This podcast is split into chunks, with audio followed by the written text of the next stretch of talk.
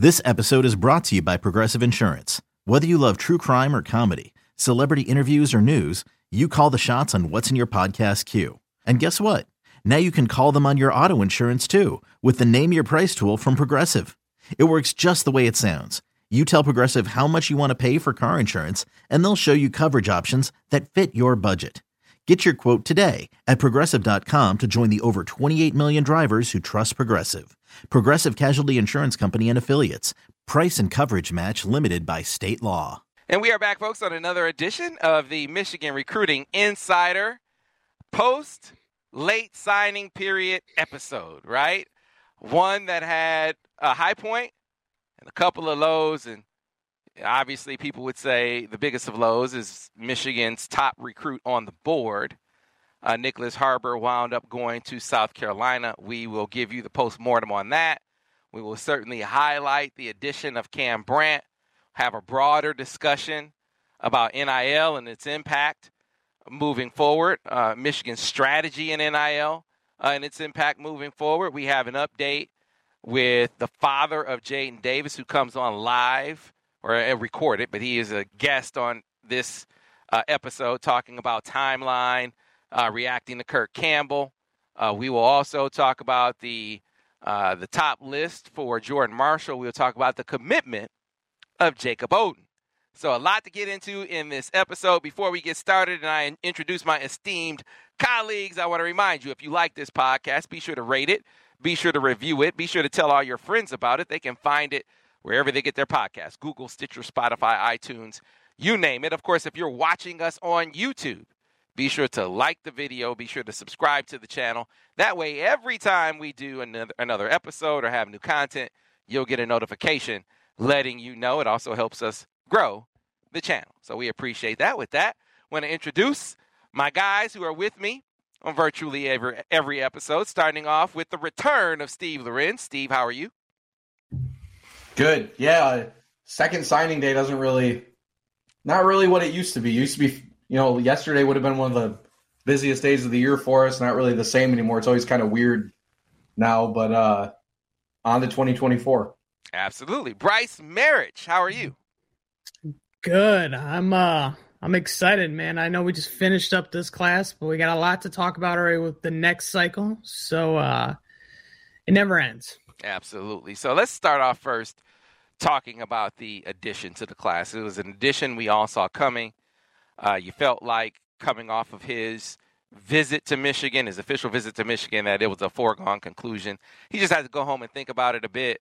Uh, but Michigan flips Cam Brandt, a composite four star on 24 7 Sports, a high upside guy, Steve, uh, which really fits in with the theme of this class. It is it's a class that as far as the you know the top 50 types that the headliner types that the uh, the analysts single out in class descriptions. Doesn't have that, but you have a number of guys that, if they're developed, could wind up being in that realm, in that ilk of player, uh, because they have that kind of talent and upside. And I count, I count Cam Brandt amongst those types of players. Yep. So I think we have what six. I think we think Breeon Ishmail will probably be an edge type eventually. Um, so really, six guys in this class who could have their hand down at some point in their careers. Yeah, I put Brandt, Brandt, and uh, Trey Pierce. Pierce a little less so, but but guys that Michigan's going to be able to move all along the front, right, and put in different spots uh, to succeed. So you know, you got Brooks Bahr is going to be more of your interior guy. You know, not not one tech always, but like much more interior. Uh, Kumba, the, the the French prospect will be a, a pure edge type guy, and then uh, Enow Etta will also be a pass rusher, you know, type guy too. So so I, I, I put Brandt sort of along the Pierce mold as as a guy that they feel like they want to move into multiple spots up front. You know, yeah, five potentially six guys up front again. I think it's a really nice compliment to what they did in 22. Uh, you know, where they really bulked up in the middle, especially. So yeah, no, I mean Brandt was a guy kind of quietly on Michigan's radar the entire time. I think he he was offered and then committed to Stanford not too long after Michigan made their original offer in pursuit. uh, you know, and and you know, kind of a guy I think they kind of kept tabs on and, and kept in touch with. Another example of a coaching change uh, benefiting Michigan at, at the end of the day, right? David Shaw leaves Stanford. I, I got to assume that had something to do with him Absolutely. eventually delaying his signing, right? So, you know, yeah, another Michigan's done a really good job of just building on the interior uh, and building in the trenches on both sides of the football on the recruiting trail. Then you can use the, the the portal, and we've seen them do that to maybe supplement certain positions in certain spots. So, you know, little different than maybe it was in, in under past staffs and and and you know with Michigan maybe scrambling a little bit up front, particularly in the middle. You know, I think with the Don Brown days, Michigan was really not making the interior the defensive line a huge priority, and now you have a ton of guys there that can become difference makers and uh, you know create a lot of depth and rotation there. So yeah, Brandt, a very nice uh, malleable type piece for them and, and for Mike Elston. Brice. No, I mean Steve hit it right in the head there. Um, from what I'm hearing, he's going to be more of the Chris Jenkins spot where he feels. And we saw Chris Mhm. slide, and we saw Chris slide out this past season. Um, the difference is when Chris came to Michigan, he was pretty light. I think he was only 240, something like that. Whereas Brandt, he's already 260, 265. So he's got a little head start in terms of weight, but he's the guy that they like inside, outside. Um, he was committed to Stanford, so he's got a high football IQ, let alone he's just a good player or a good person in the classroom as well. He fits what Michigan likes on and off the field. And a big credit to Mike Elston. You know, this was his very first uh, recruiting cycle.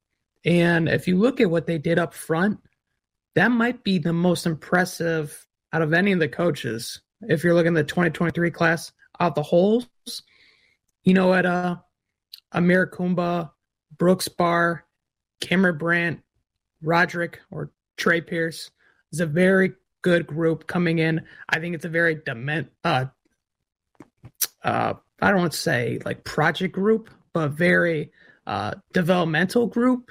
And I think in a year or two, after working with like Ben Herbert and the strength and conditioning program, they could you could really see that group blossom. So this is an excellent pickup, especially late. You know, you needed something, especially with the Nick Harbor news coming. So Yeah. this was definitely one you needed. Yeah, this is very much along the lines of the kinds of defensive line classes that Mike Elston was able to get at Notre Dame. I mean, you think about a guy like Khalid Kareem, who wasn't a super highly rated guy at the end of the cycle. Michigan fans are familiar with him over at Farmers Local guy. Harrison, right? Local guy. He was able to take uh, and really turn him, really turn him into, uh, really turn him into a dude. And what's my man's name that was at at uh, Skyline that moved to all those different schools? Daelin Hayes. Daelin Hayes, right?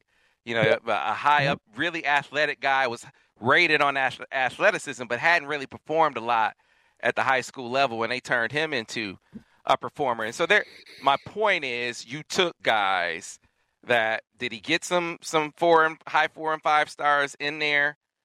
Um, sure. But were there some guys who developmental wise, and I throw Daelin Hayes, even though he was highly rated in there, there was some question about how good is he really because he hadn't played a lot in high school. He took those guys and really made them players at Notre Dame, and so I see a lot of that here with, uh, you know, with Cam Brandt. I I wonder if when you put him with Trey Pierce, if if if it's like an either or as the big edge, because I think that Cam Brandt could be a big edge. I think you know maybe both of those guys wind up being being Mike Morris capable. He's like the you know you you watch him. He was a 6'5", 290 pound guy, right? To that could could do. None of these guys are Aidan Hutchinson, so he's like the unicorn. I'm not. I don't want to compare them to him, which is why I'm I'm looking more at Mike Morris and saying, you know, if they could be that, I think that's kind of what they're looking at. If you can be a 6'6", 290 pound guy that's comfortable coming off the edge, comfortable dropping back in coverage, IQ high IQ enough to be able to be moved around the front or the box even. I, who can forget, you know, him lining up in the middle of the defense against Penn State up in Happy Valley and blowing up the crosser, uh, you know, on the on the fourth down up there a couple of years ago now. Mike Morris was a high IQ guy. Can one of these guys develop into that? Can both of them develop into that? and the one who doesn't, maybe he plays inside and be and becomes more of a Chris Jenkins type. You know, just gives them more versatility. Whatever the case may be, I think both of those guys wind up being players for this team. And I put a lot of stock in what our West Coast guys say.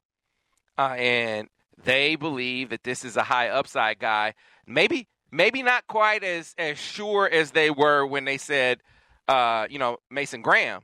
Difference with Mason Graham was, man, Mason Graham dominated his senior season. Now he had he had done animal. Some, yeah, he had done some things in the COVID year, but you got to look at like his first four games of his senior season. You know, he goes into the year he's a Boise State guy, but he was dominating both lines of scrimmage, and he was like leading the state in sacks as an interior lineman, and they were like, "This is a guy." And, and, and mind and, you, wait, wait, mind you, that was in the Trinity League, which is the toughest conference in America. That's he my was point. doing this against. That that's my point. That's why they were more sure that it was going to translate. They were more sure that this is a dude, right? That he was tested against the top competition and he was dominant. Uh, and he had the motor, he had all the tools, he had the size for him to go be a guy. They aren't quite, they aren't there with Cam Brandt, but they believe that he has a lot of potential to, to grow into a, being a frontline guy at Michigan with some development. Which brings us to the uh, the two misses on signing day, or, or around signing day. First was Davison Igbinosun, the Ole Miss transfer who we were detailing quite, uh, you know, all every step of the way that Michigan – was in the mix, that Michigan was going to get a visit, uh, that they were among the the favorites to do so, that they had gotten an endorsement from Chris Partridge, which doesn't hurt, who's very, very close to this staff, very close to Jim Harbaugh, exceptionally close to Jay Harbaugh, right?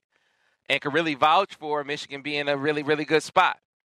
Visited UCLA in the last week, then headed to Ohio State, and then headed to Michigan, Michigan being last up.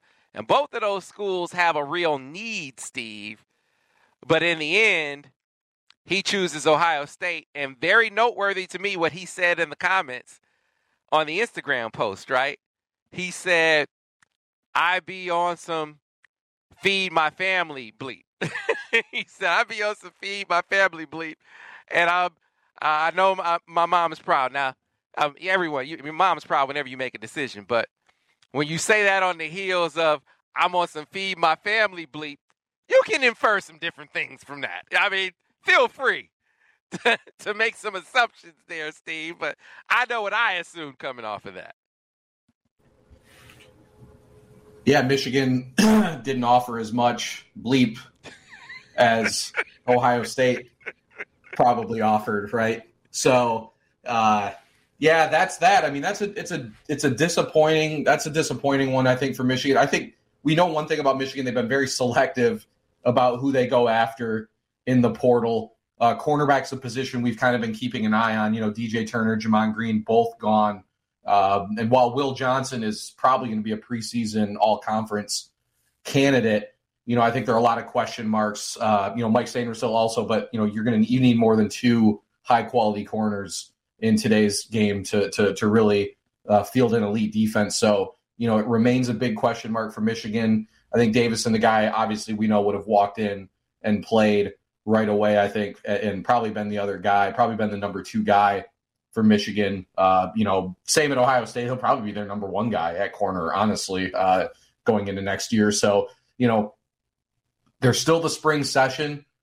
You know, for, for the portal as far as Michigan, if they if they want to keep their uh, you know, eyes out on, in the portal. But but yeah, this was definitely one because Michigan did have a couple ins right with with uh, Chris Partridge departing Ole Miss. You got to know he was in Michigan's corner in this one, and, and Davison's transfer feels like it was directly related to Partridge's um, departure from the program. So you know, Michigan had a couple things in their favor here, but yeah, as you said, the um, not enough bleep for Michigan in this one. So, uh, and that's the way you know something not the first time it's happened with Michigan on the recruiting trail, and I suspect it probably won't be the last time it happens on the recruiting trail. But but yeah, good player.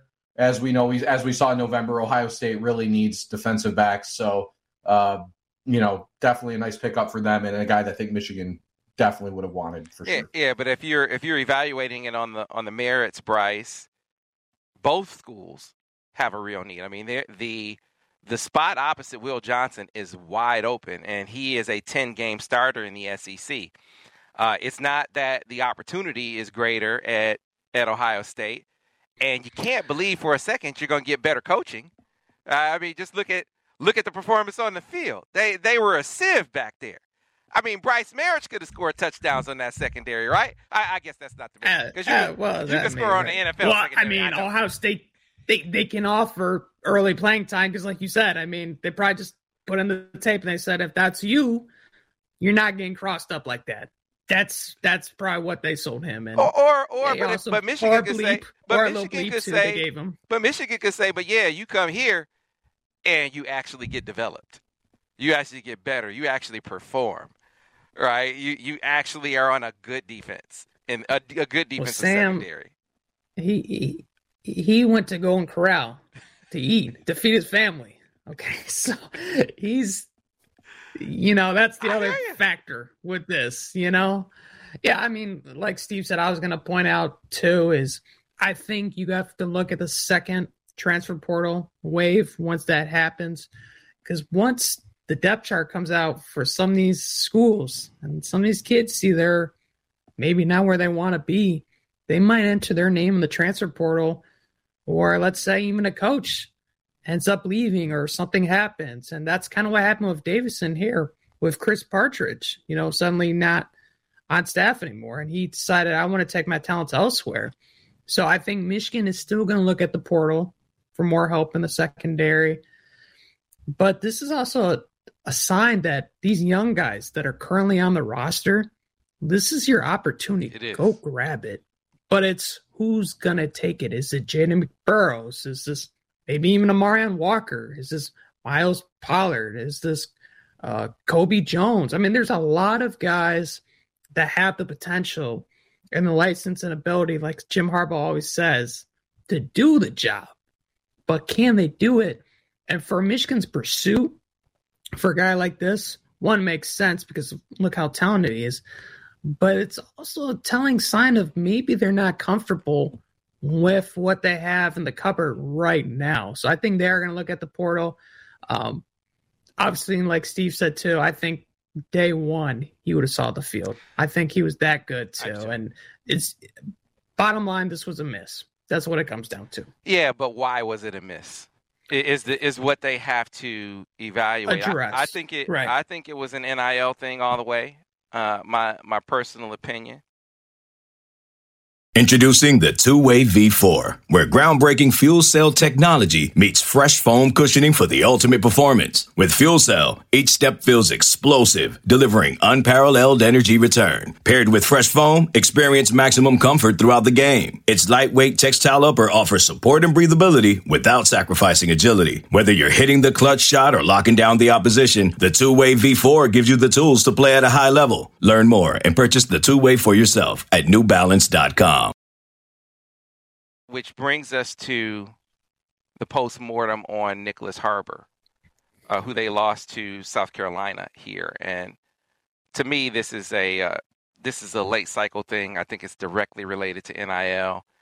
Uh, I think when you look back over the over the class, and, and where did the class wind up being ranked? Was it 14, 13? What, what did it wind up being ranked? Michigan. Yeah. You're talking about Michigan? Michigan. I think it's 18. 18. So I wound up being 18. 18. I, I said at the beginning of the cycle, we did episodes on this that with Michigan's NIL approach, it was kind of an open question.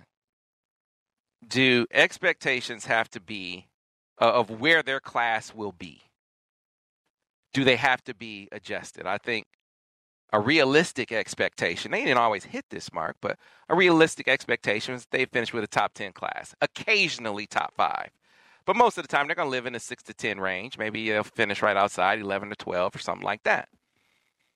But with an NIL approach like theirs, the transformational over transactional, when everyone else is acting in a transactional world, does that change the ceiling for you?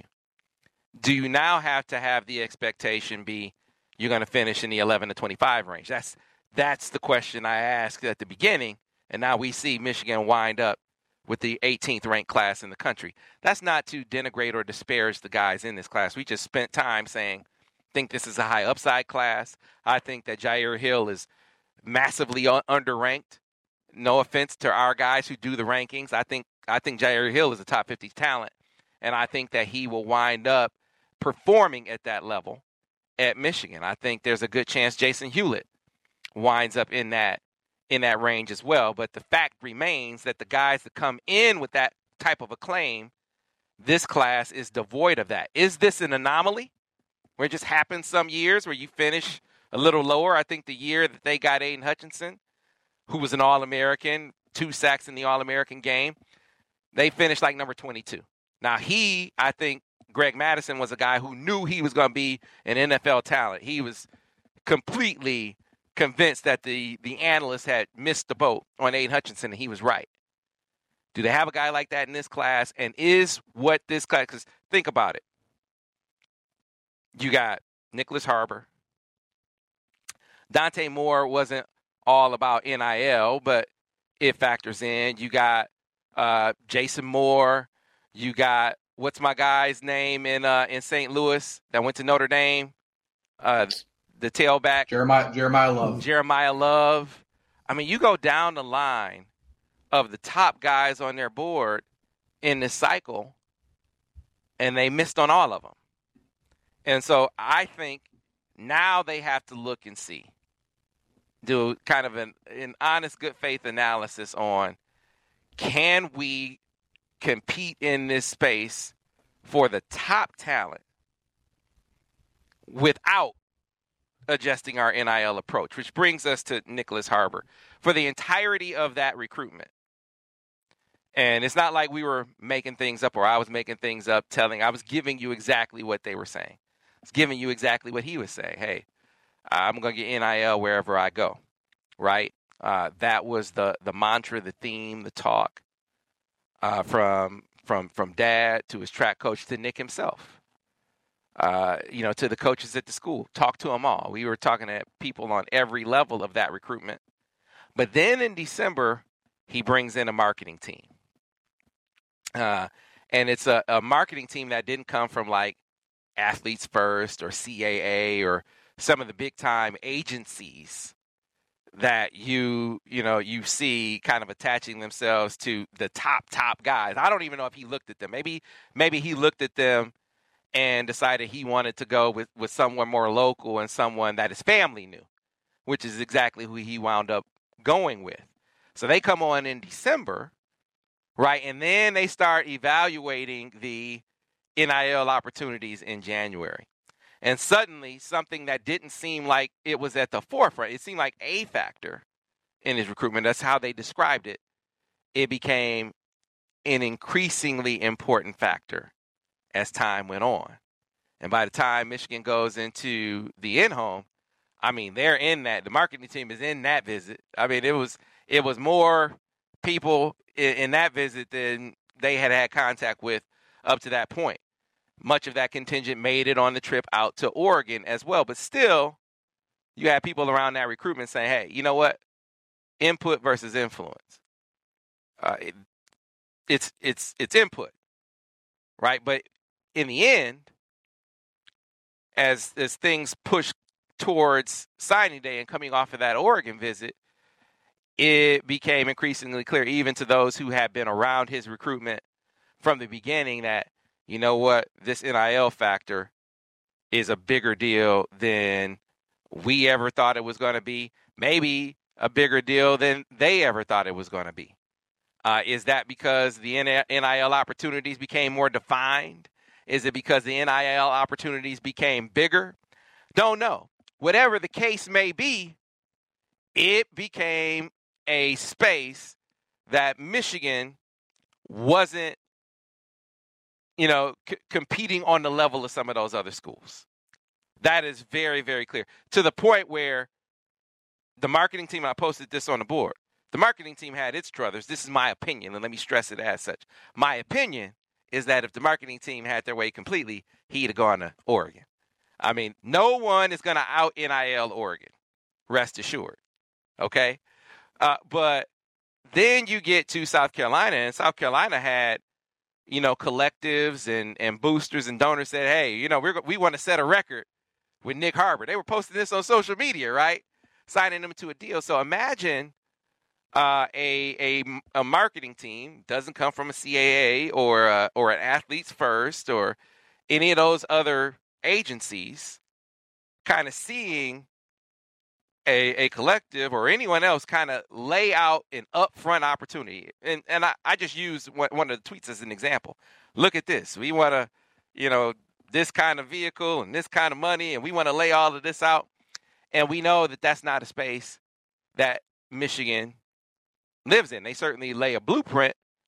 They they offer you a projection. They don't offer you a promise. And in a, in a competition where promises maybe are being offered, do you really stand a chance? Now, you know, it's my belief. My gut tells me, you know, Michigan, based on what they had heard throughout the recruitment, and same thing for folks who have been around that recruitment for the the duration, duration that they were thinking, you know what, at the end of the day, the other factors are going to balance it out. I don't think that's the case. I, I think in the end, uh, Oregon was the was the preference from an NIL standpoint, but his mom had never been there. And I told you guys what he was saying about Oregon when I went to see him. I just couldn't see him going that far away to a place his mom hadn't seen. Right? So that so you come back is it Maryland is certainly competing in the NIL space like that, but they aren't going to beat out South Carolina who he had more extensive relationships with. So if NIL was a factor, Michigan's going to get him. If NIL is a significant factor, a big factor, a swaying factor, Michigan's not going to get him. And I think in the end, my opinion, that's the deal. That's what what swung it away. And really, I you know I don't think for Michigan's approach being what it is, they couldn't have done anything more, especially as late in the game as this as this occurred. I mean, the marketing team came in in December, and the interactions with the marketing team happened in January. By that point, I mean, what's your pivot if you have one? Right? You you what you're offering is kind of what you're offering and you kind of feel like the criteria is the criteria that has been stated up to this point. The criteria at least or at least the perception of the criteria shifted in a huge way. And I'm talking about internally. Maybe they thought NIL wasn't going to be a big deal, Steve, and it wound up being a big deal in the end. What, what's the saying? NIL isn't a factor until it is. Maybe that's the case here, which begs the question Do you, as Michigan, if you are going to compete in this space, do you have to think about changing your approach? It's a serious, it's a serious sort of consideration. And, and, and this is where I want you guys to kind of chime in and give me your thoughts. Because, you know, part of this is the spirit of what NIL is supposed to be. And I, I get it and you want to be adherent to that. But you can make choices on what lines you push. For instance, Michigan made a choice to push the line on analyst coaching, right? We know that. They just got dinged by the NCAA. And they admitted guilt. Ryan Osborn was coaching. Players said it. NCAA hit them. Michigan conceded that point. Personally, from an outside looking in perspective, I give less than a damn I, I it, it, it's so going 75 into 70. Everyone's doing that, man. Every big time program has their analysts coaching. And if you add and if you look at the benefit of Oz coaching, I mean, go ask Aidan Hutchinson what he thinks of Oz as a coach. Go ask David Ojabo what he thinks of Oz as a coach. And go look at those guys' production that year. I'll take it and, and I deal with the ticket for five over in the in the 70. I deal with that ticket. I'm not saying go out and break the law, but I take my slap on the wrist for that. Why do you think you look up at the at the NCAA uh, rules committee right now and they're considering adding another on-field coach that can't go out and recruit? It's because these schools are doing that anyway. So my point is, they made a decision consciously. We're going to push the limit on this. They went over the line, they got smacked on the wrist, fine. I'm not even saying break the rule on NIL. What I am saying is be very intentional about or or consider if you if you assume that you're in an NIL uh, reality that teams are working in conjunction with their collectives to figure out a way to pay players coming in the door. Be very intentional about changing your strategy and your mindset to, all right, let's figure out how we can do this legally. Because I don't think Michigan is in that space for a couple of reasons. I think they're in the space of the I. This is not what NIL is supposed to be. This is not what intercollegiate athletics is are, are supposed to be. I don't want someone coming in my locker room making a you know a gajillion dollars when guys they're competing with haven't made that kind of money yet. It can distort the locker room. That's the space I think Michigan is in approach wise and ideally. And my my question to you guys is do you think that's a strategy that they should consider adapting to the times? Because Steve, I just don't see the NCAA putting the genie back in the bottle on this. As a matter of fact, I see a day where where pay for play becomes becomes the norm of the day down the line. I'm curious what you think. yeah, first so on first things first on Harbor, I think when Oregon got involved, I think we all knew there was no way that NIL was not going to be some kind of I know they have a great track program and all that stuff, but there's no way that NIL wasn't going to be a factor. Um, it was clear as day that it became the factor when you're seeing Steve Wiltfong flip crystal ball, I think three times three in like times. 12 hours, that there's something going back and forth here. Right. Right. I mean, it, right. like let's let's be real. Um, so yeah, so that's not a race that at, at, this day and time that Michigan is ever going to win. Uh, you're not going to see Michigan involved in, a three-time crystal ball flip as the phone calls are being made at the last minute to try to figure out what the best deal, uh, I guess, uh, for lack of a better term, is is going to be. You know, I think Michigan needs to do. They need to do one of two things. Uh, they either need to to to play hardball with it, or they need to drastically loosen the transfer restrictions to make the portal a bigger priority.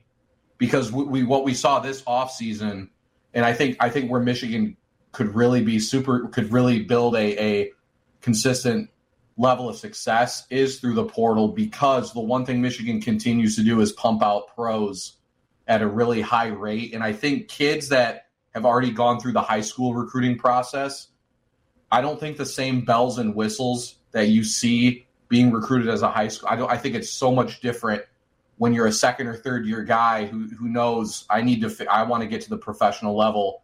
What's the best way to do it?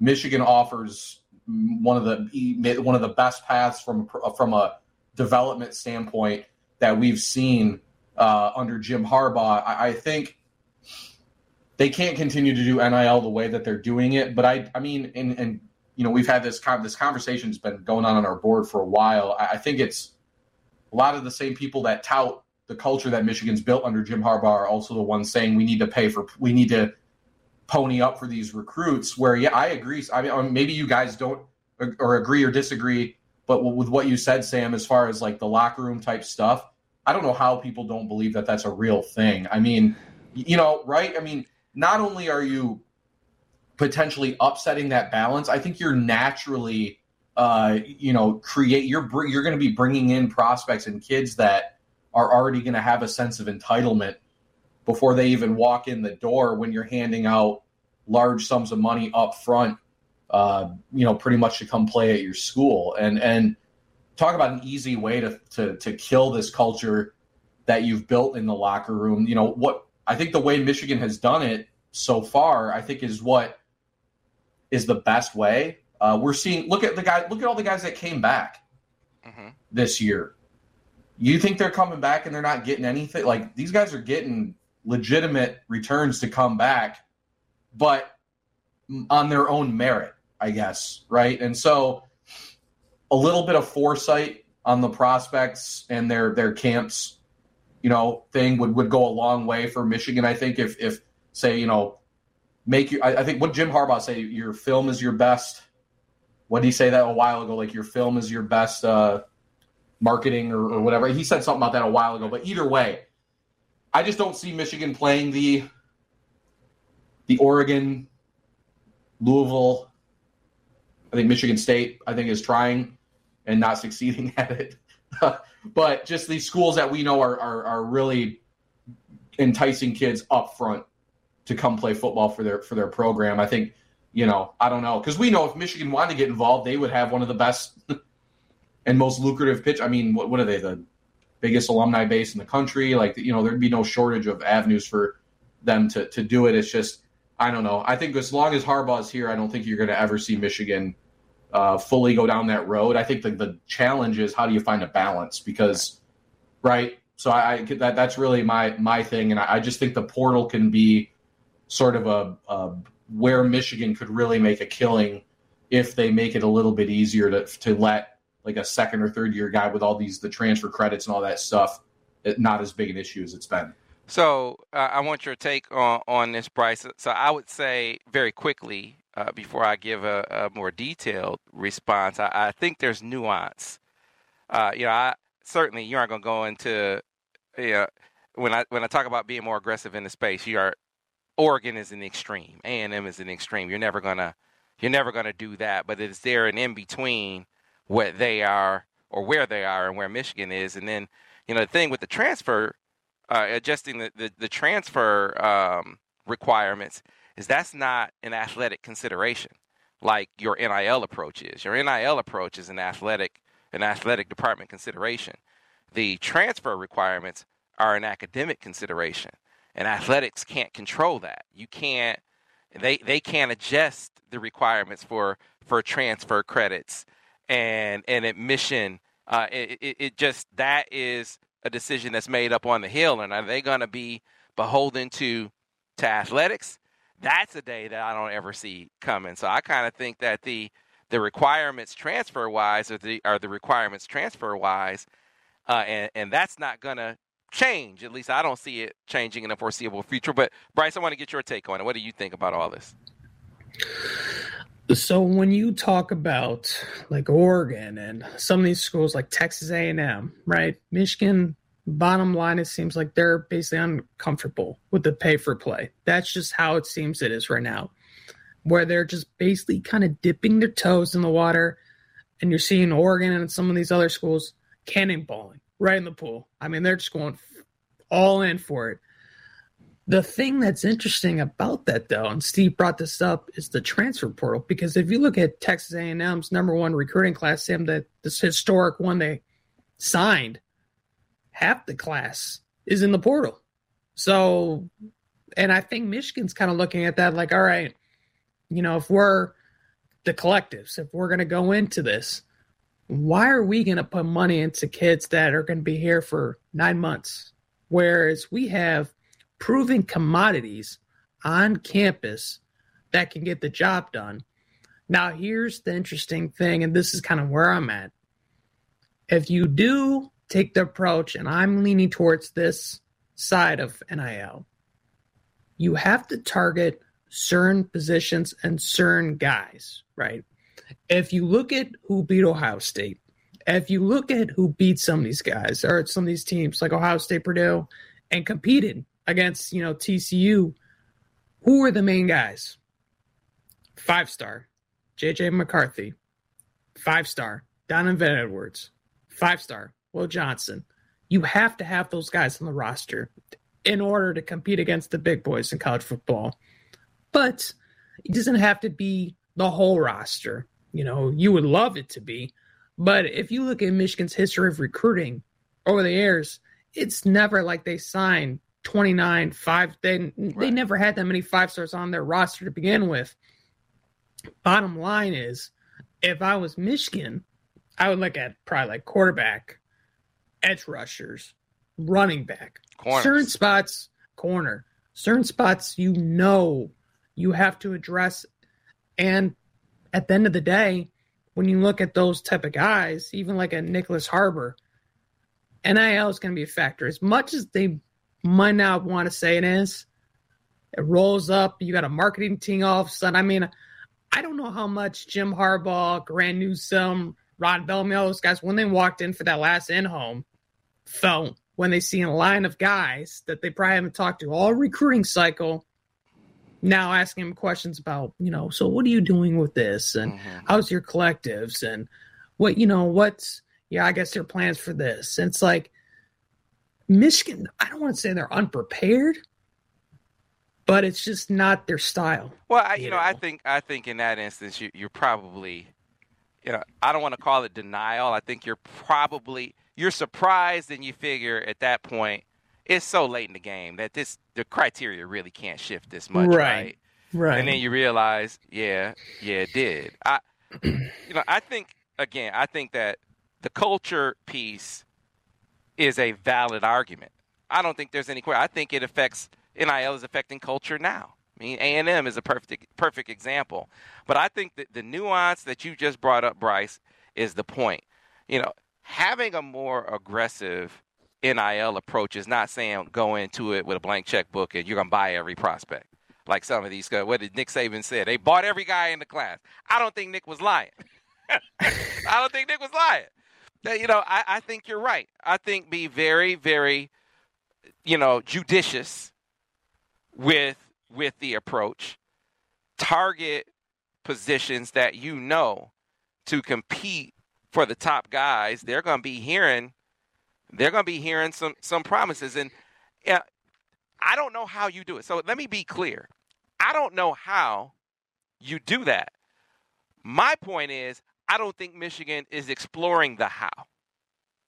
Because I think it is so far and away from where they think college athletics should be that that you know we're just going to adhere to the spirit of the rule and they made some great so let's let's be clear they made some great advancements with NIL. We've talked about them. They have four collectives now.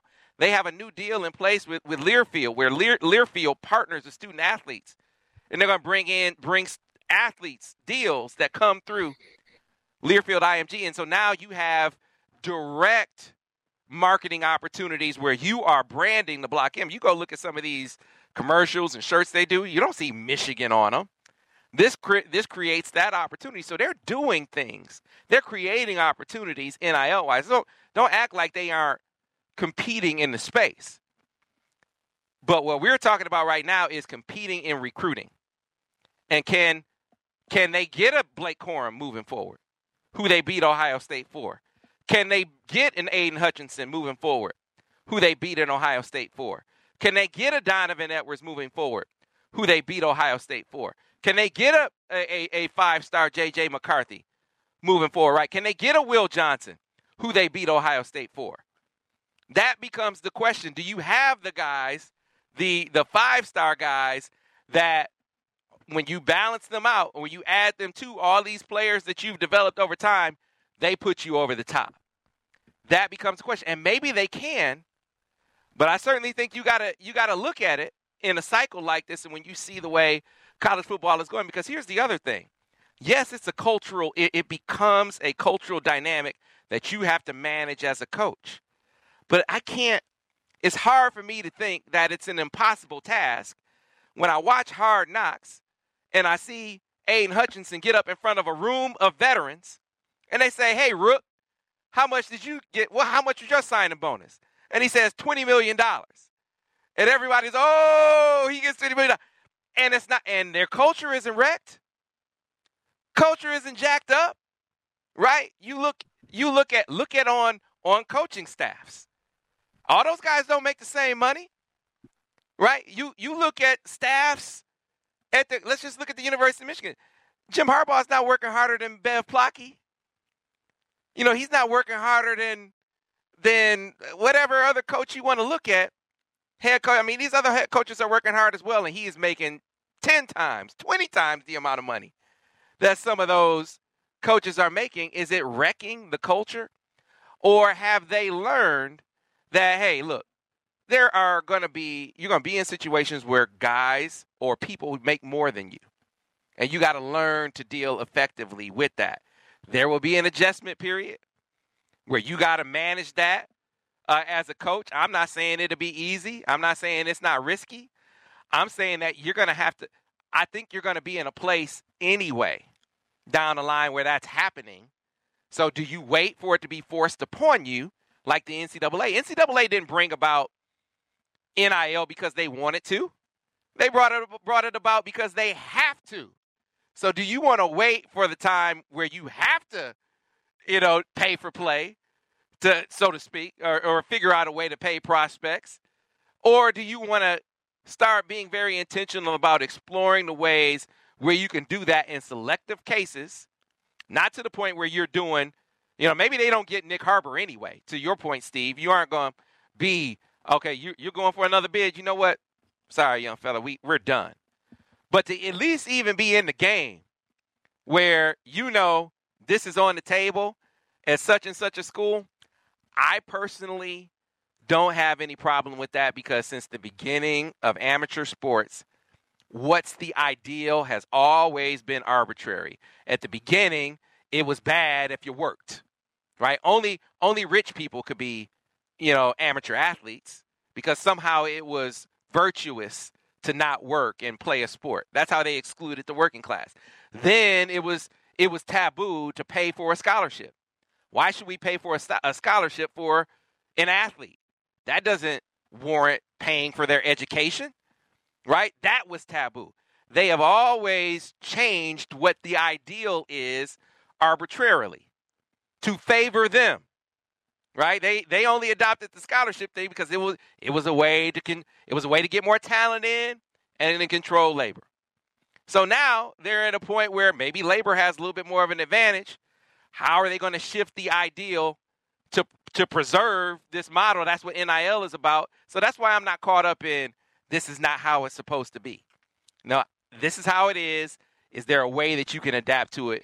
Is where I am. I'm, I'm off my soapbox. I'm off my soapbox. Well, how, how about this? How about this? How about this? So let's say they don't take the NIL approach, right? What can they do to better their recruiting, right? So let's pause. let's pause for the cause because I want you to pick this up. Let's let's pick this right. up on the other side because we're gonna go a little long in this one, right? So we'll pause for the cause. We'll come back on the other side with more of the Michigan Recruiting Insider. Okay, picture this: it's Friday afternoon when a thought hits you.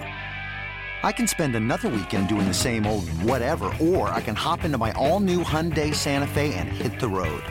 With available H-Track all-wheel drive and three-row seating, my whole family can head deep into the wild.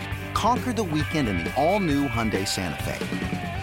Visit HyundaiUSA.com or call 562 for more details.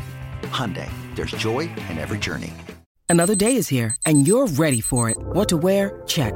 Breakfast, lunch, and dinner? Check. Planning for what's next and how to save for it? That's where Bank of America can help.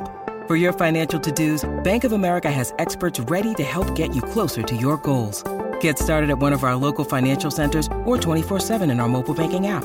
Find a location near you at bankofamerica.com slash talk to us.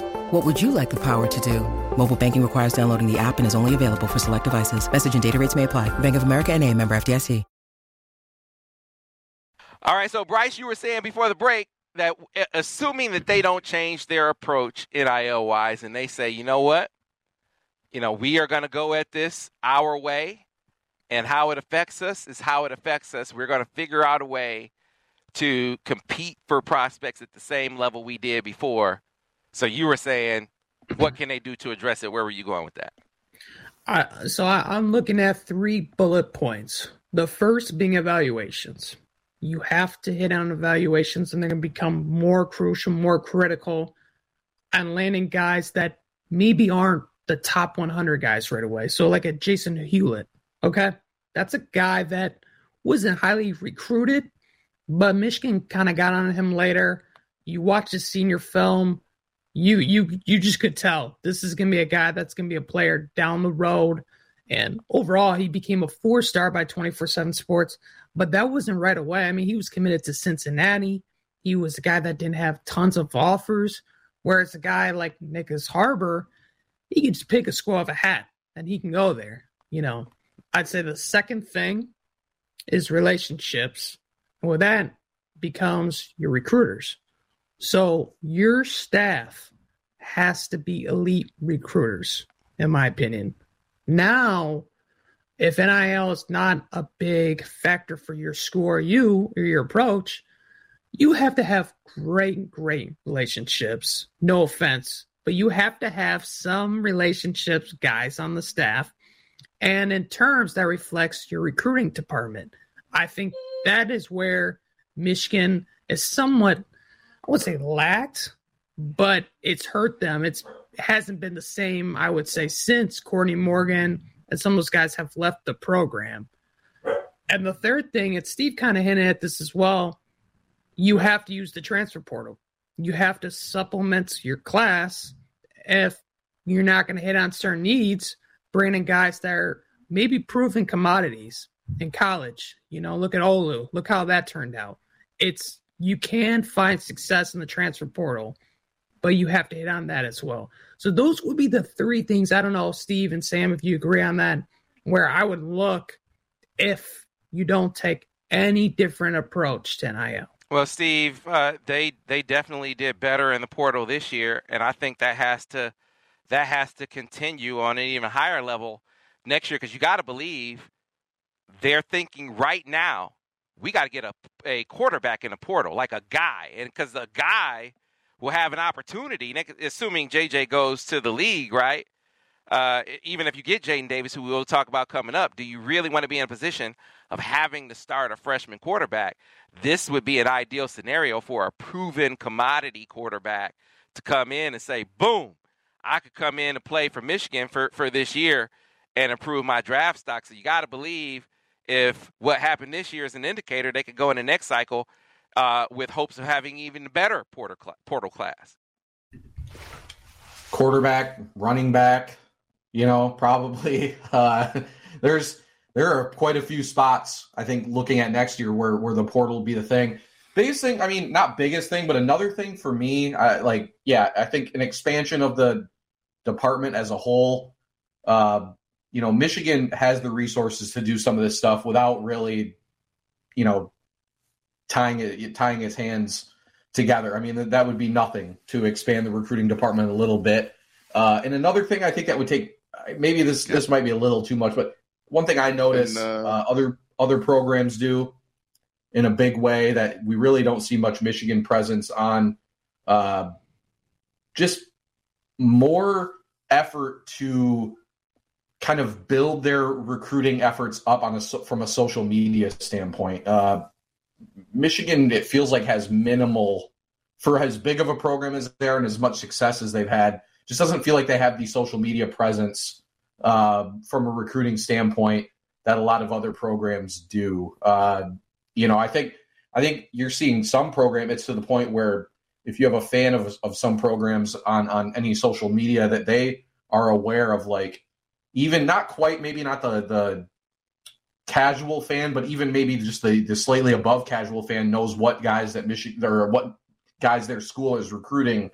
Uh, you know, in, in a couple different classes you know, and I, I just I don't know. I feel like uh, other schools like coaching staffs are a little more active, and these kids are on social media all the time. And and one of the biggest ways you can reel a kid's interest in early is just the attention, um, and that doesn't have to be directly from the coaching staff, but they are kind of the initiators of where the, the fan base can really get involved, make a kid feel wanted at a certain school, stuff like that. These are things that would take little to no effort in my opinion, to like change or or to push a little bit harder. So uh, you know, one of those types of things where you see the attention kids get on on social media can uh, even early on can at least start to pique their interest in a certain program. And I think it's an area where Michigan could, uh, with a bigger recruiting department, uh, could you know see some improvement. I guess.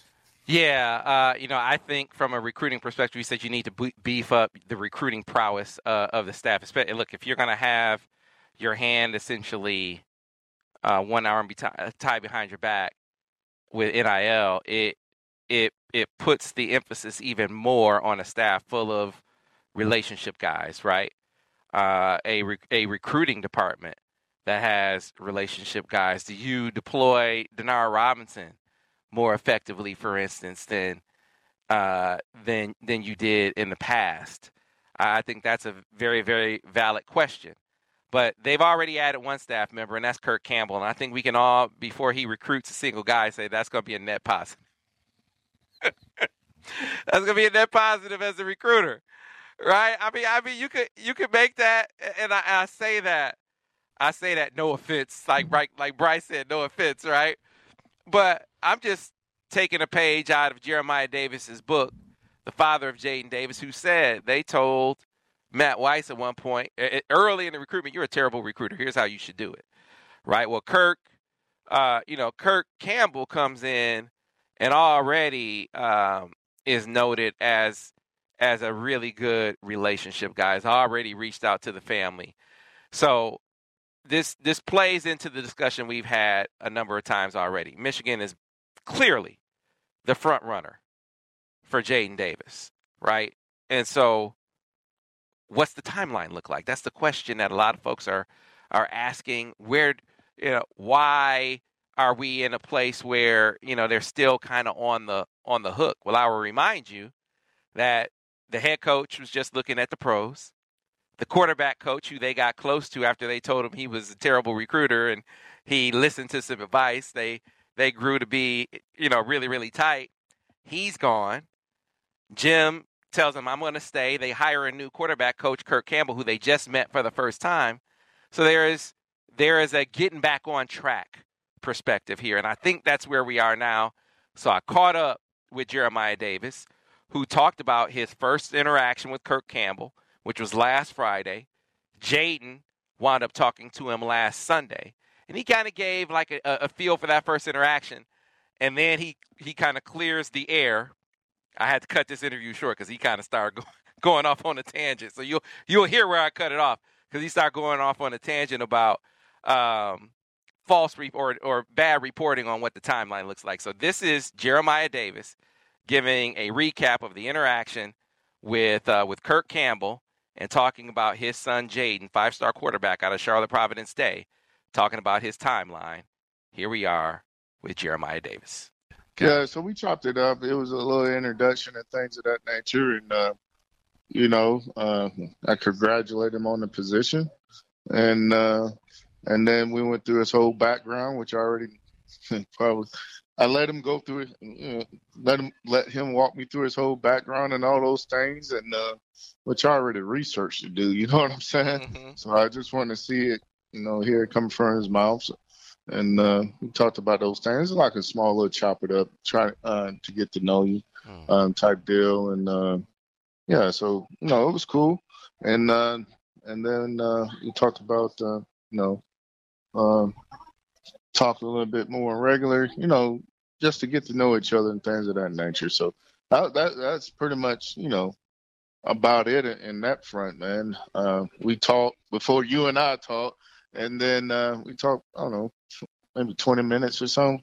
Okay. Just to just to get to know each other, and uh, you know, and do the whole introduction and stuff, and uh, he wanted to let me know that you know he's going to be reaching out to Jadyn and, and, talking and stuff like that. So okay, and, and ain't really too much to say on that to be honest. Sam. So what? So so tell me this: What did the Jim or or Jay? I don't know which one you talked to. Probably Jim. What did they say or he say about Kirk Campbell?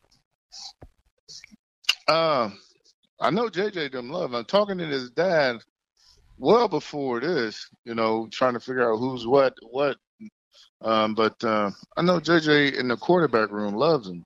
Like he, uh, I guess he relate. He's a true quarterback guy. Mm-hmm.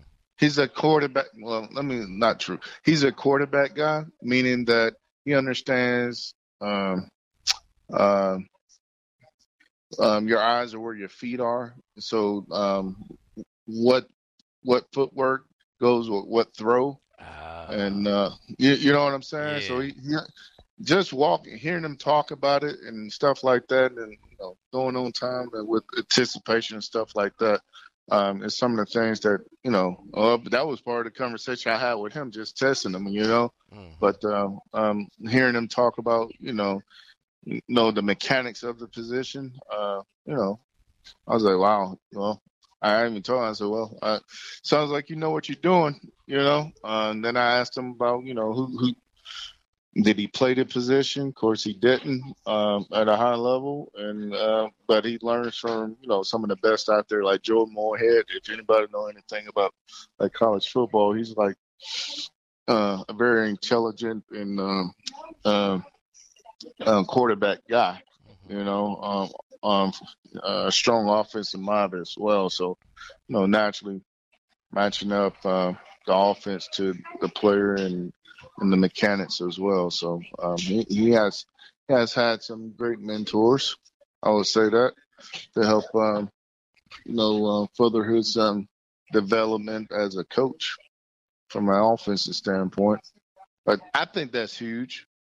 Um, um, being able to relate to the uh, to that room, and then not, and then um, being able to um, not only relate but uh, um, be technically sound and uh, demonstrating the footwork and all that stuff um, that goes along with each throw. Because we we talked about you know the interception with JJ. You know what I'm saying? I was like, so what are your first things going to be to work on JJ with? And I said, let's let's go back to the um, the playoff game. You know, uh, what did you see? You know, there. You know, we talked about the anticipation, understanding, you know, the routes and having the proper reads and footwork and all that stuff that go along with it. So he, I don't know if he's just polished or he, uh, or whatever, but uh, uh, he said the the things that you would hope an experienced um, quarterback coach slash OC would say. You know what I'm saying? So, right. Yeah. So uh, just looking from uh, from afar, looking at him, but yeah, Okay. All right. So so now um, I know when we talked previously, you said that you guys had to sit down and and determine, had to sit down and figure out a timeline. There's reports out there that say that's already been done, and he and that Jadyn is going to be uh, pushing his decision to the spring. That is a false statement.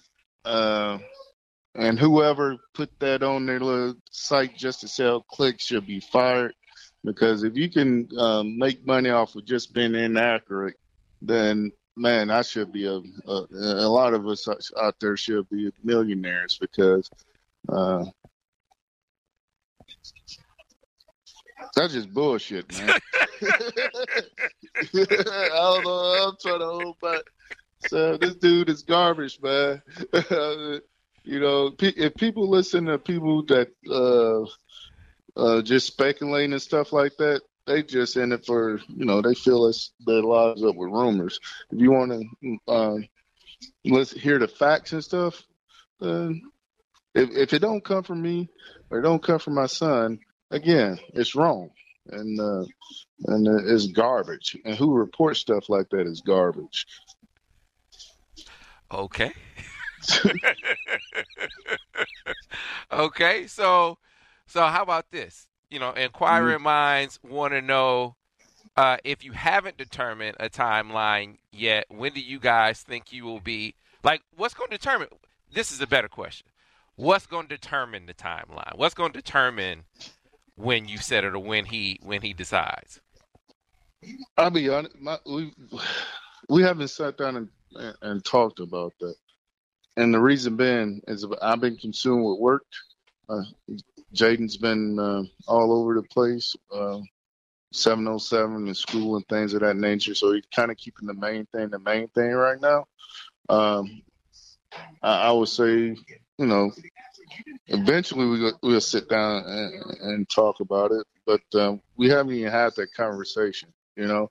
And um, when we have that conversation, um, uh,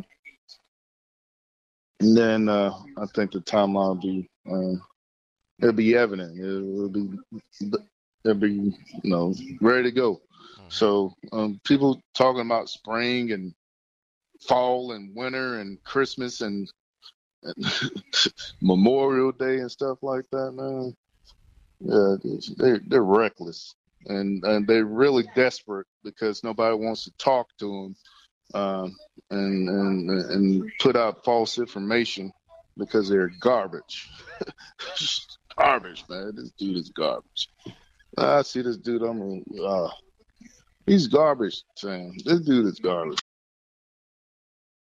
When you need mealtime inspiration, it's worth shopping Kroger, where you'll find over 30,000 mouthwatering choices that excite your inner foodie. And no matter what tasty choice you make, you'll enjoy our everyday low prices, plus extra ways to save, like digital coupons worth over $600 each week. You can also save up to $1 off per gallon at the pump with fuel points. More savings and more inspiring flavors make shopping Kroger worth it every time. Kroger, fresh for everyone. Fuel restrictions apply.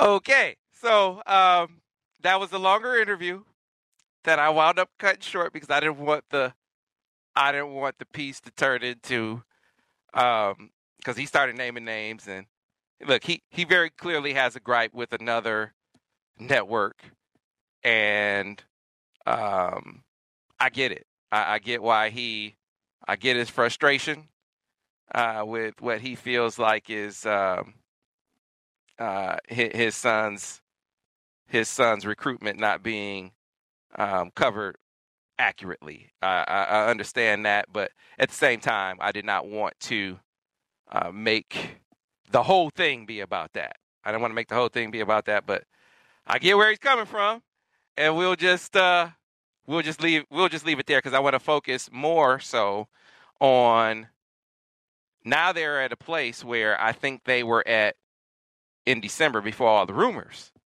got you know came about, and that is, and this is this is a little bit of just a, a more broad kind of recruiting discussion like we had earlier in in the deal. You know, NIL isn't a factor until it is, and so I don't think that that's at least based on everything that we've heard to this point. I don't think that's the factor for them want to make that clear. At the same time, is it does it become increasingly a factor for pro, for prospects of this ilk?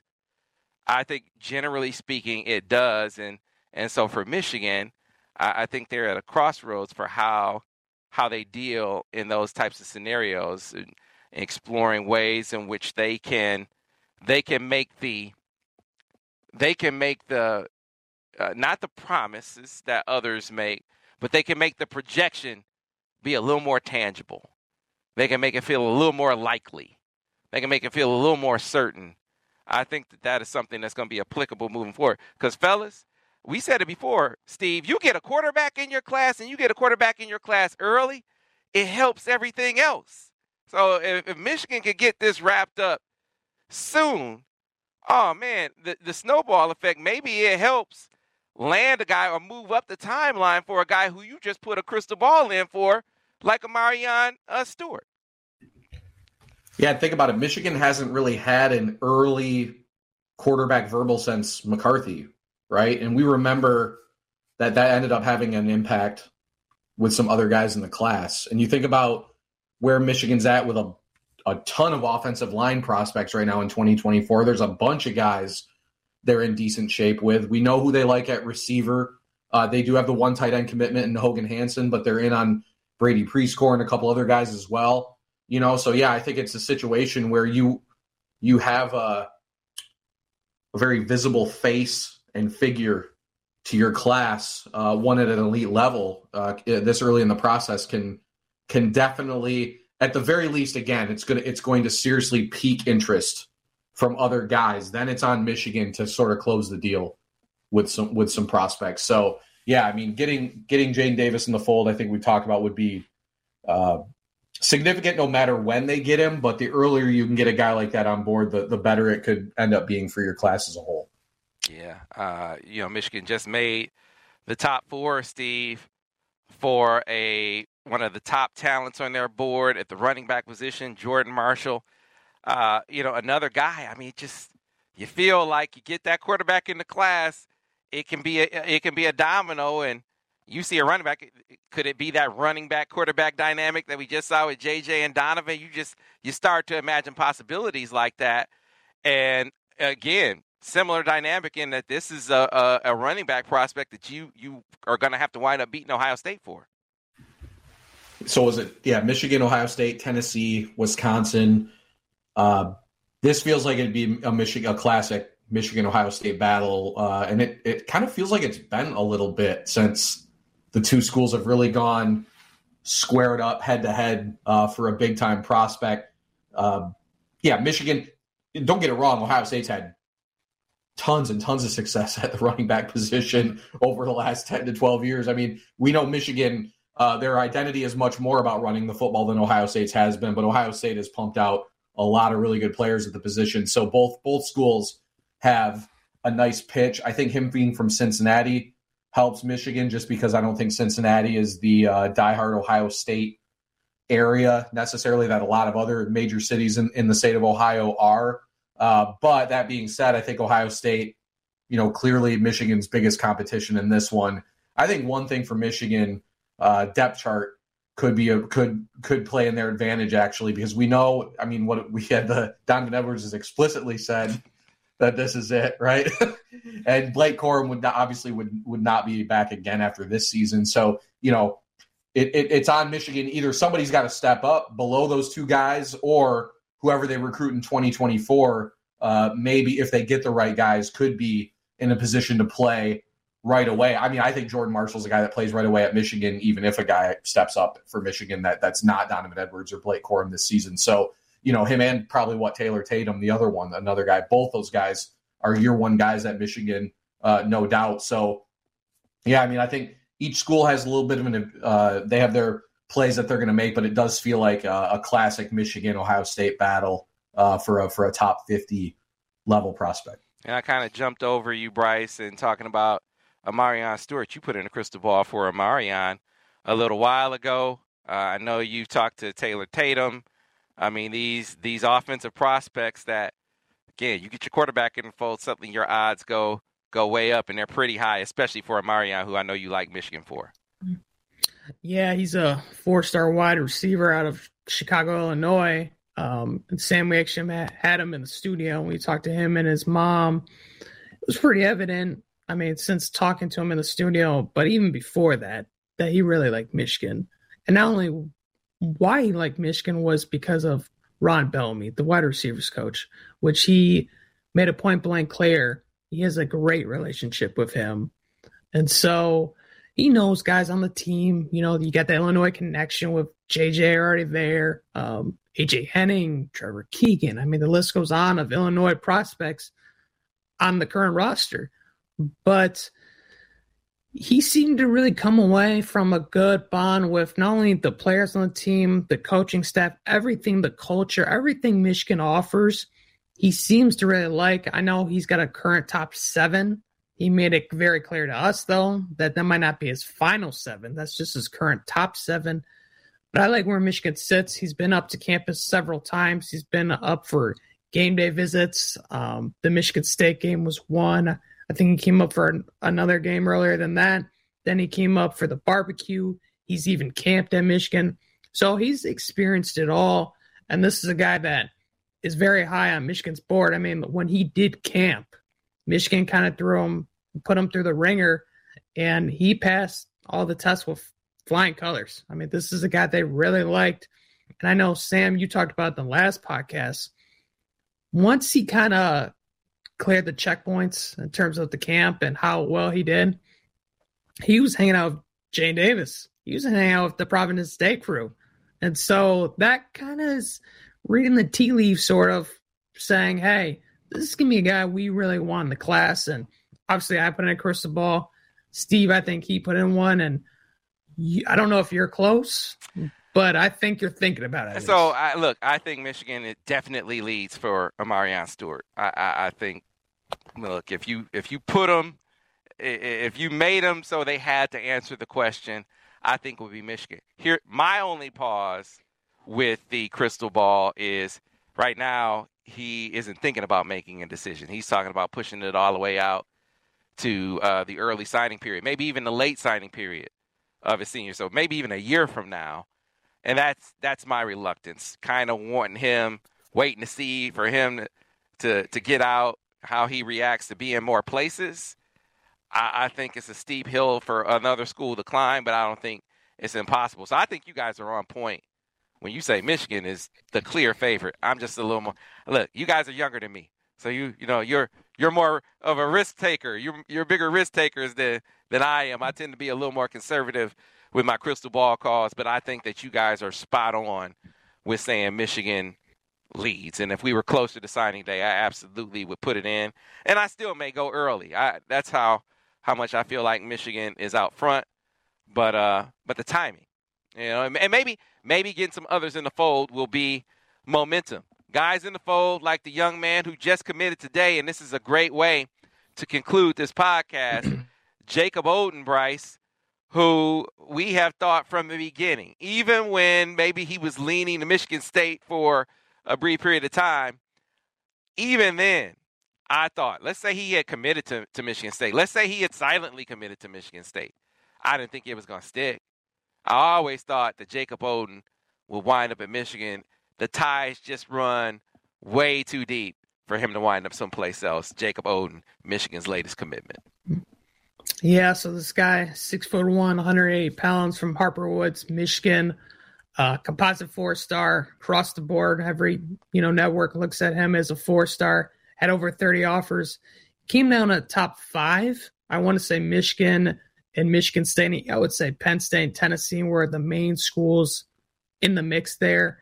And Sam, like you hinted at, at one point, he had crystal balls favoring Michigan State after his spring game visit to East Lansing this past year. And a lot of people just, don't want to say they assumed he was going there, but I think it was a nice way of saying I think Michigan State leads at this point. Maybe that, they weren't going to get him, get him, but at least they led at that point. But Steve Clinkscale, big props to him. This was a recruitment. He's and this is a family he's known for years. You know, this is not someone new. Um, and he had been working on this recruitment very hard. He's got a very good relationship, not only with Jacob, but with his father, Rod. Um, that goes back years since when he started recruiting. I want to say at Kentucky, maybe even before that. Um, this was a school and a guy he always talked to and uh, looked at for prospects. And overall, I think it was just the comfortability of Michigan. You know, he knows a lot of guys on the roster. I remember when I went to see Will Johnson, his signing a couple years ago in Detroit. Jacob Oden was at it. You know, that's how much he really looks at those guys and really cares for them as well. So overall, great pickup. This is now I want to say the fifth four or fifth four star in the six man class of Michigan right now. It's hovering around the top ten range. And the biggest thing is I think, you know, we we pointed out talking about the 2023 class, the pressure that might probably now applies to this 2024 class. Well, they're off to a great start. And this is a guy that I think when you look at where he fits to, I would consider him a defensive athlete more on the back end because he can play corner. He can play safety. He could even play some nickel. And we, Sam, you and me have seen him at several uh, camp settings where he's moved around, he's done certain things, but a very fluid with the hips, got great ball skills, he's got good speed, and he's got a high football IQ. And that's the type of guy that fits exactly what Steve Clinkscale is looking for at the back end of his defense. Steve, uh, Jacob Oden, Michigan's latest pickup. Good to get a four-star in-stater. Uh, yeah, this was one I think. If we at the beginning of the cycle, I, when things got, I think this was a guy we probably felt like Michigan was going to get, or you know, it would have been a at least a mild surprise if he had committed elsewhere uh, yeah, like Brice said, the versatility in the defensive backfield, I think, is the, the biggest asset here. Um, and a guy, you know, like I said, a guy that we've already talked about for so long. I don't, I don't feel like down the road is going to end up getting the due as far as how big of a part of the class uh, he really is. I mean, we know Michigan really likes guys that can can move around in the defensive backfield. Uh, you know, and, and Oden uh, really adds to that. And yeah, I mean, the whole Michigan State stuff. I think we've talked about that a couple times I mean, maybe he must have had a good visit there the one time or something. But uh, this was one it felt like when Michigan wanted to kind of put the pedal to the metal, uh, they were going to be in control of. So, yeah, you know, one thing real quick, I saw Ohio. I saw an article about Ohio State focusing more regionally because of NIL, right?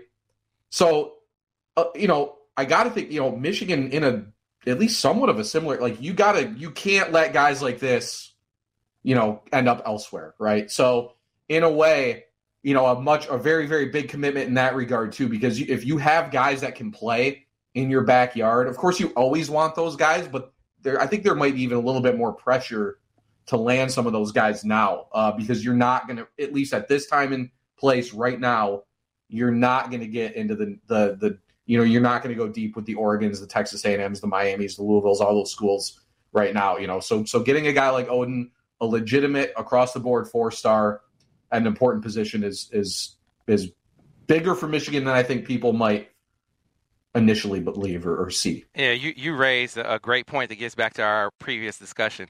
People need to know most campuses, most fan bases in the country are complaining about NIL, including Ohio State's. They don't think that their NIL is good enough, which is crazy when you consider that they're more aggressive with their NIL than say Michigan. Uh, there's just there's there's no with their approach, I should say. But even they are having to adjust. I mean, they are all they've always been a nationally recruiting team, but they're realizing that because of NIL, there are certain recruitments because you can't you just can't be you, you can't go as hard NIL wise with your entire recruiting class. It's just not that's no one can do it except for maybe A and M, no one else can can do that. I said maybe, right? Uh, but they realize regional has to be more of an emphasis. What has Michigan been doing over the last couple of years anyway? Illinois, Ohio has become more of an emphasis with Kirk Campbell. Pittsburgh or uh, PA is going to become more of an emphasis. DMV, this this sort of area, this region that has fed Michigan for as long as we've been watching them, becomes a greater emphasis in the recruiting dynamic. I think even more so in the NIL uh, era. And to your point, also, Steve, look, Jacob Oden is a guy you have to get. He's a legacy. His parents are Michigan alums, right? He grew up a Michigan fan his dad was not going to push him to Michigan. He sent guys all over the place. Desmond King, Cedric Lattimore, all those guys go to Iowa, right? They were, you know, Iowa is the top school on his list. But at the end of the day, you know, Michigan had an advantage with this one, and you got to get him. And I agree with you, Brice. He he can be a chess piece on the back end. Uh, he's athletic enough to play some at corner. He's a coach's kid, so he's a high IQ player. He can play corner, nickel, and safety. I think he'll start out as a as a safety and see where things go. And he could be the quarterback of your defense. I just think he's a really, really versatile guy, a really heady guy, and a leader on your back end, and maybe a leader in this recruiting class. Because we can close out with this. You know, you got to recruit your state. You want to have some momentum. I think Jacob Oden helps you with Jeremiah Beasley, and I think Jeremiah Beasley is a ball player. Jeremiah Beasley out of Belleville. You say, oh, Belleville. Yeah, you can't. They are getting a Belleville kid. Jeremiah Beasley's dad is a huge Michigan fan. Jeremiah Beasley, if you ask me, because he named his top five, I'm going to give my opinion on the matter. He did not say this, but you got Pitt in his in his final five, uh, Kentucky, Michigan State, where his brother Malik Carr plays, Tennessee, and Michigan. Personally speaking, I think it's Tennessee and Michigan. I think that those are the, the top schools on his list, and you got, uh, you know, you got a a Detroit native, uh, a King alum, um, you know, running the defense over there that he has known forever in Tim Banks uh, that you're recruiting against, and so, you know, you need some you need some tools in the kit to to kind of beat down an SEC team that a lot of kids around here are familiar with, but I think you have the ammunition to do it there as well. So that's another big recruitment. He's going to be announcing his decision on um, on March 15th, and I don't think he's made his mind up yet between those five. I just handicapped in who I told you I thought were the top two on his list. That doesn't mean he'll definitely wind up at one of those two. I just I'm just telling you where I think Michigan is in the mix right now, and that is a big time target in the 24 class for Michigan. He is the uh, according to our guys, number 156 in the country and number 13 linebacker nationally. So another top 247 player uh, that Michigan could land here in the spring. So we'll see how it goes. But I know it was a long episode, but fellas, I feel like it was warranted that that we get, you know, a little a little more a little deeper into the equation there, right? So that's going to do it for this episode. If you missed any aspect of the coverage of any of the guys that we talked about, I suggest you go over to the MichiganInsider.com, subscribe right now. $1 gets you in your first month. And once you become a full paying member, you get access to Paramount Plus as a part of your subscription. You can't be you can't beat it. Of course, if you just want to hang out on the podcast, that's fine. Be sure to like the podcast. Be sure to subscribe to it. Be sure to tell all your friends about it. They can find it wherever they get their podcasts Google, Stitcher, Spotify, iTunes, you name it. And of course, if you're watching us on YouTube, help the channel grow. Be sure to like the videos. Be sure to subscribe to the channel. That's how you keep us growing. That's how you keep us coming back for another episode of the Michigan Recruiting Insider.